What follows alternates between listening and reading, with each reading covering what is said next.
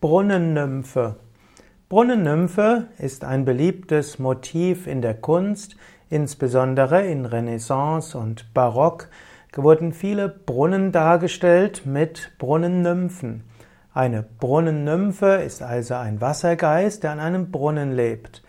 Und ja, wenn du an einem Brunnen bist oder auch an einer Quelle, dort kannst du spüren, dass dort eine besondere Kraft ist.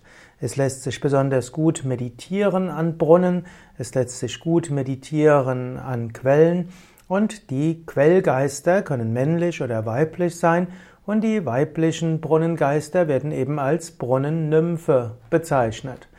Wenn du irgendwo nicht nur Wasser aufnehmen willst, sondern auch neues Licht bekommen willst, neue Freude, Trost finden willst, vielleicht den Alltag vergessen willst, dann gehe einfach zu einem Brunnen, öffne dich und vielleicht spürst du dort die Gegenwart einer Brunnennymphe, die dir hilft, dich gut zu fühlen, zu fließen, auch innerlich rein zu werden und neue Liebe zu spüren.